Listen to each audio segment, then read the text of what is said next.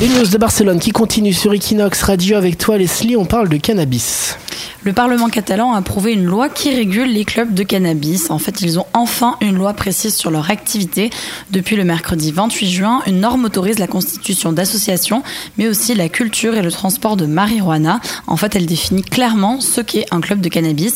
Donc, c'est-à-dire qui peut en être membre, soit une personne majeure et recommandée par un autre membre, les règles de fonctionnement. Donc, par exemple, les clubs ne peuvent pas cultiver plus de 150 kilos à l'année. Ce qui est déjà pas mal. C'est déjà pas mal. Ils doivent aussi avoir des registres pour y toutes les informations concernant le club, que ce soit le transport, la culture, etc.